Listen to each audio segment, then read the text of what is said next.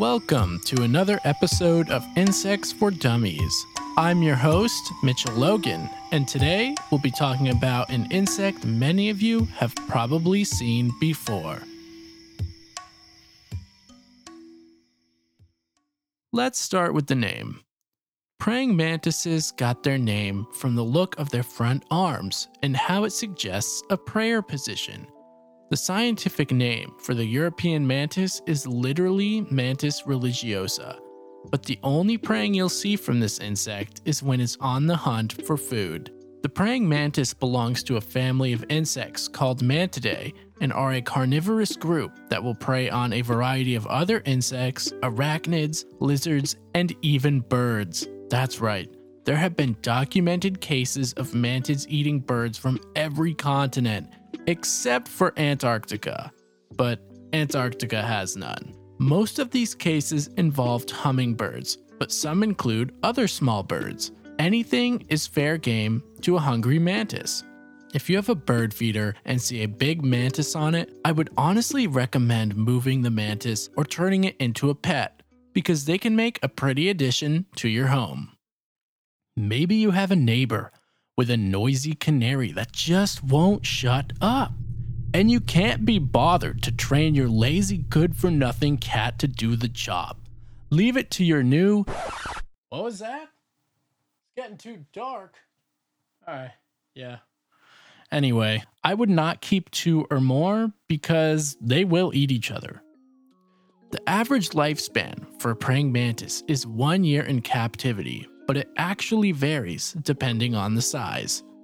Generally, larger mantises will outlive smaller ones by a span of months, which means females typically outlive the males due to their larger stature.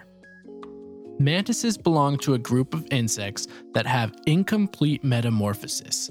This means they do not have a larval or pupal stage of development.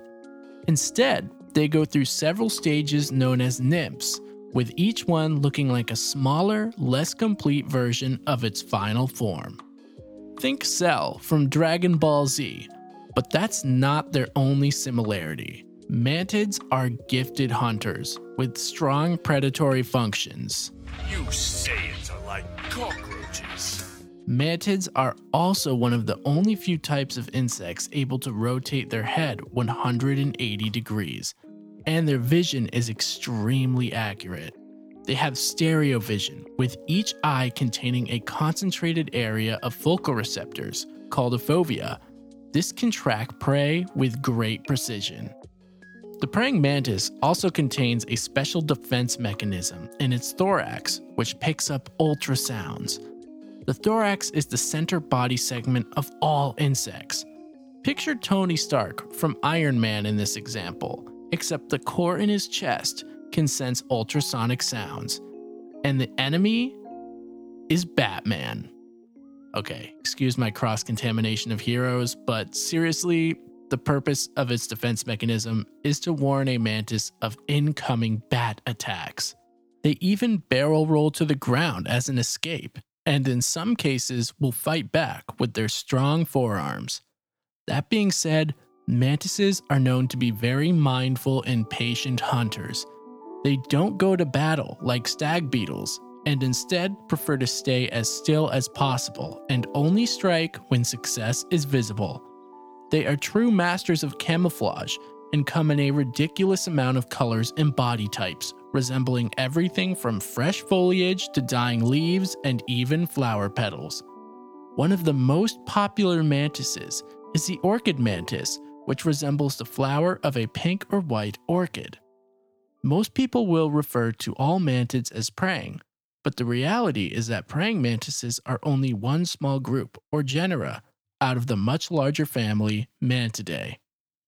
Another misconception that I'm sure many people have heard is that all female mantids will bite the head off their male partners and eat them after or during sex, but this is not a guaranteed event. This is done if food is scarce and the female needs more nutrition to ensure the success of her offspring. It can also be advantageous to the male because once he's been decapitated, the success of fertilization is actually increased due to the relaxing of bodily functions. I've made mantises so far sound like the top of the food chain in the insect world, but these, like everything else, have their fair share of predators and parasites. One parasite in particular that is extremely interesting and terrifying is the hairworm. These worms live in water and start out incredibly small. They work their way up the food chain by being consumed by their hosts. In other words, there is no way for a mantis to avoid this parasite. Once the mantis is infected, the worm then takes over the body, leading it to water and causing it to swim or drown as the worm leaves its host. Of course, at this point, you must be wondering if these can infect humans too. And the answer is no, they cannot survive or mature in a human body, and definitely do not seek out humans as a potential host. Other more standard predators to the mantids include bats, birds, frogs, and lizards. The praying mantis is a well known insect and as you would expect, it comes with a great amount of lore from various countries. The Native Americans believed the praying mantis was a symbol of wealth and good fortune, and as a representation of life, death, and rebirth. It would be interesting if there were a reaper mantis, but no such species exists. Actually, in Egyptian folklore, the mantis was said to guide one to eternal life. And in France, it is believed that if you become lost, a praying mantis can point you home. Similarly, in Islamic cultures, the mantis is believed to guide pilgrims. I'm not really sure why this insect is considered a guide to so many, but perhaps it has to do with its patient and tactile way of life. At this point, if you don't hate mantises, you may be thinking that they're kind of cool, and you wouldn't be the only one. Mantises are one of the more popular and common insect pets for collectors and hobbyists, and fortunately, keeping one isn't very hard to do. All you need is a container, preferably twice as wide and three times as tall.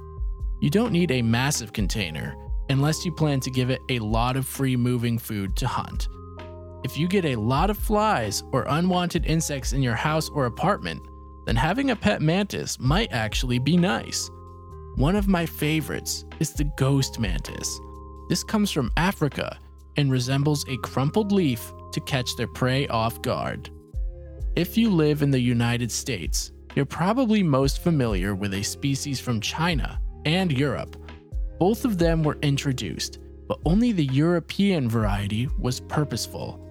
They thought this praying mantis might help reduce pest populations of gypsy moths, but with most biocontrol back in the day, it was ineffective.